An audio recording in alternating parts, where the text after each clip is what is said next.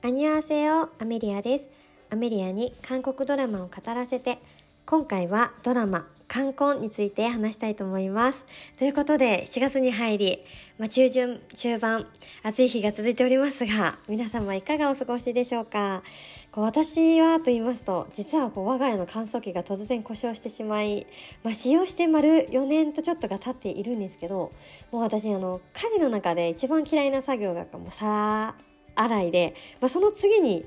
洗濯干しが嫌いなんです。なので、もう食器洗浄機とあの乾燥機っていうもう文明の力をも借りて、まあ、それらの作業を少しでも楽にとまあ過ごしてきたわけなんですが、まあ、その一つの乾燥機が故障してしまってもう今毎日ヒーヒーしている日々を過ごしておりますでしかもこの修理がこう最短で来週の火曜日ということでこの乾燥機生活になってからもうハンガーを随分前にほとんどもう処分をしてしまっていてもう新たにこうハンガーを買い込んでもう毎日1回だった洗濯干しを朝と夜に分けて少しでも乾きが早くなるようにと、まあ、頑張っているわけなんですが、まあ、洗濯といえば、まあ、韓国ドラマではもう大きな樽のようなもので布団を洗うシーンってよくによく目にするかと思うんですけど見られた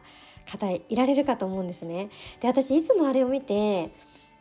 一日で絶対布団乾かないやつじゃないって いつも思ってしまうんですが、まあ、そんなことを思いながらも、まあ、好きな人と、まあ、2人で大きな樽に入って足で一緒に布団を1212ってこう洗ったりしたら楽しいんだろうな とか、まあ、そんなことを思ったりっていう、まあ、とにかくこの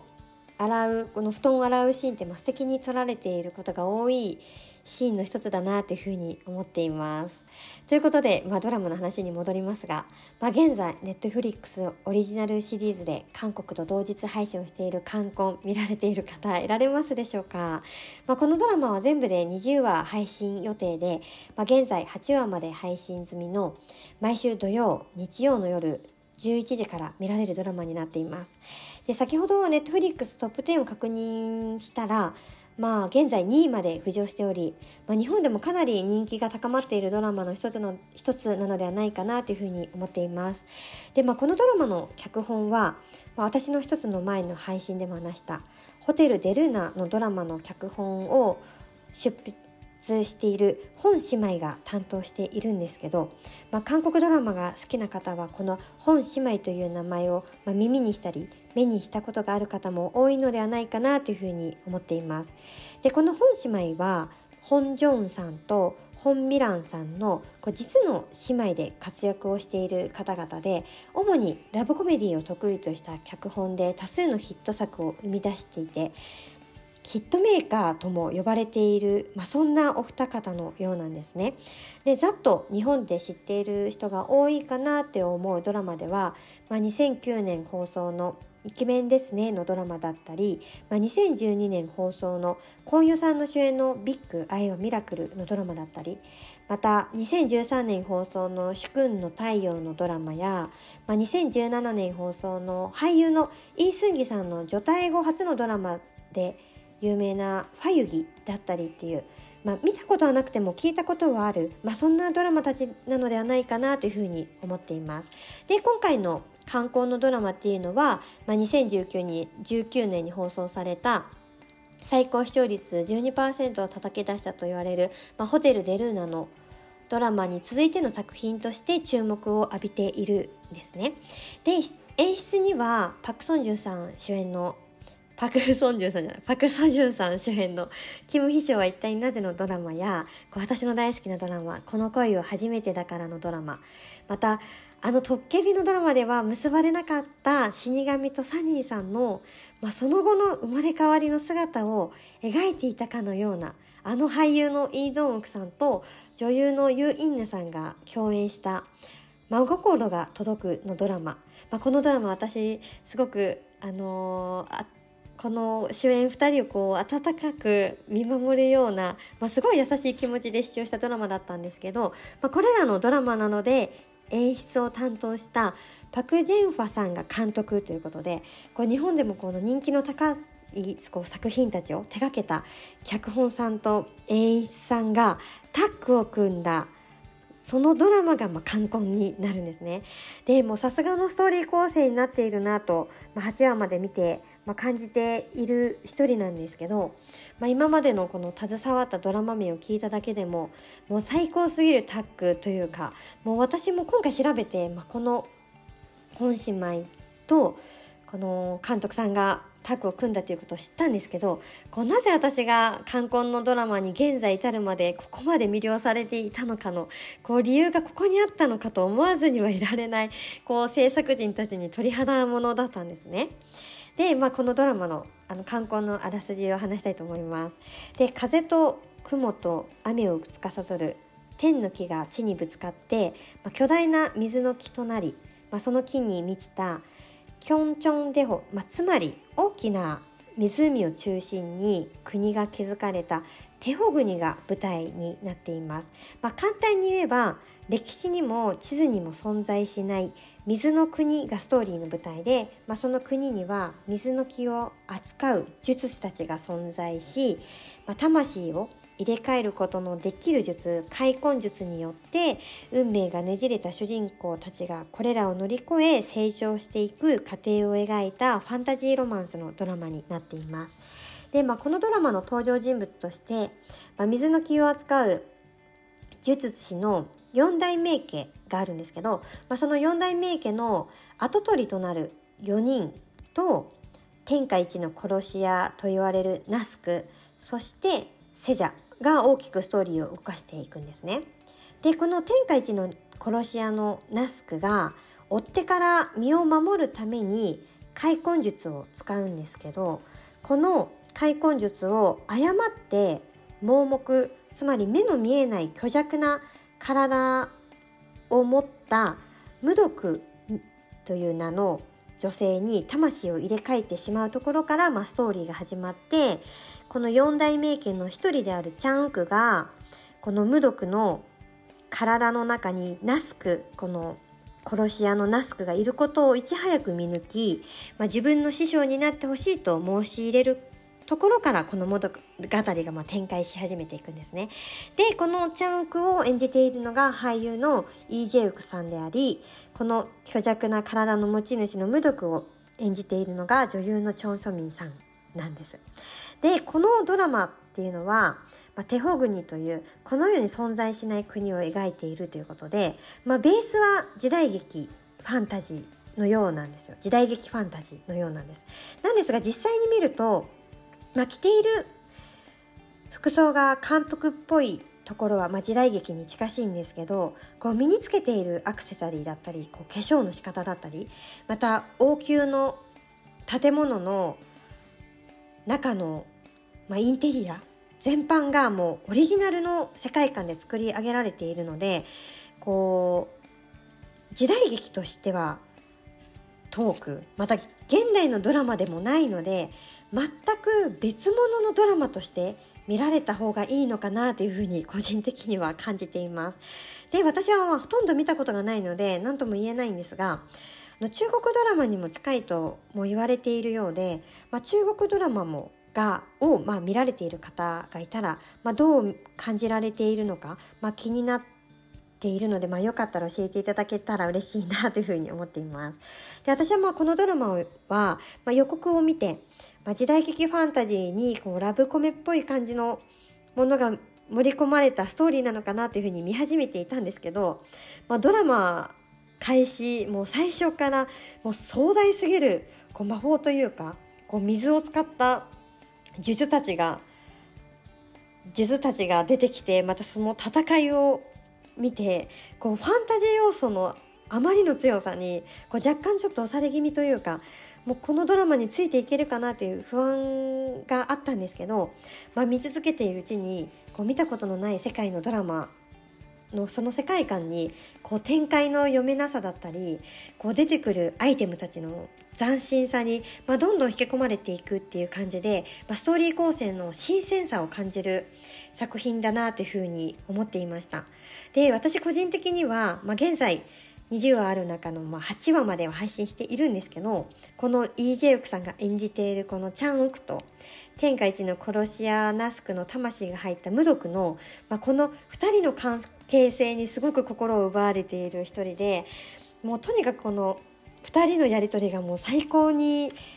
いいドラマなんですね。で先ほども話したんですけど、まあ、この2人っていうのは、まあ、弟子と師匠の関係でもありまたそれを隠すために、まあ、チャン・ウクが無毒を次女として侍女として、まあ、自分の横に置いているんですね、まあ、つまりお坊ちゃまと、まあ、身の回りの世話をする世話係として、まあ、体裁を取り繕っているんですけど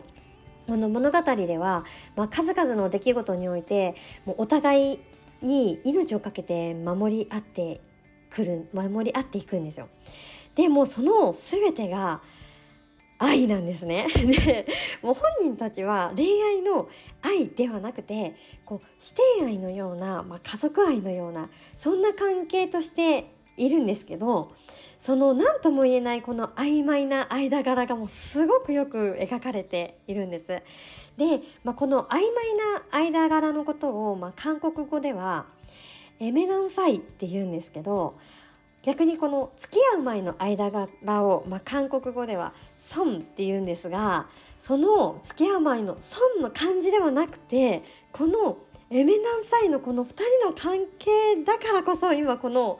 あの8話までの描写がすごく本当に素晴らしくて私は大好きなんです。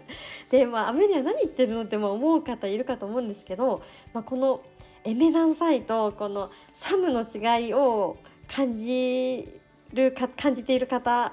まあ、伝わる方には、まあ、伝わると信じて話しているんですが、まあ、この2人がこれからどういう関係に発展していくのか、まあ、このドラマの大きな見どころの一つだなというふうに思っています。でまだ8話ということで、まあ、付き合ってもいないんですが本当に大切に思い合う2人のまあ、数々のシーンがこの8話までさえ、まあ、堪能できているわけなんですが、まあ、その中の一つを今回ちょっと紹介させてもらいたいなっていうふうに思っていて、まあ、少しちょっとネタバレになるのでちょっとネタバレが嫌な方はここはちょっと飛ばしてき飛ばしてほしいなっていう思っているんですが、まあ、それというのがあの20話ある中の7話のシーンなんですね。でえっとまあ、あることがきっかけでこの無毒が女性の方無毒が鏡の中に閉じ込められてしまうんです。でそれを、まあ、チャンクがあの助けるために、まあ、無毒を探すんですけどこの、まあ、無毒が鏡の中に入ってるっていうことが判明するんですね。でその無毒を助けるために、まあ、鏡の前にチャンクが立っているんです。でそれで、まあ、これもまた訳があるんですが鏡にはま黒い大きな布をかぶせているっていう、まあ、そんなシーンなんです。であのお互いには、まあ、姿は見えないんですけど声だけが聞こえで聞こえてるっていう、まあ、そんな情景なんですが、まあ、そうちょっと想像してみてほしいんですけど、まあ、その時のシーンでチャンウクがムドクに対して、まあ、こういうセリフを言うんですね。ネがアンボイニッカ喉まんまっけ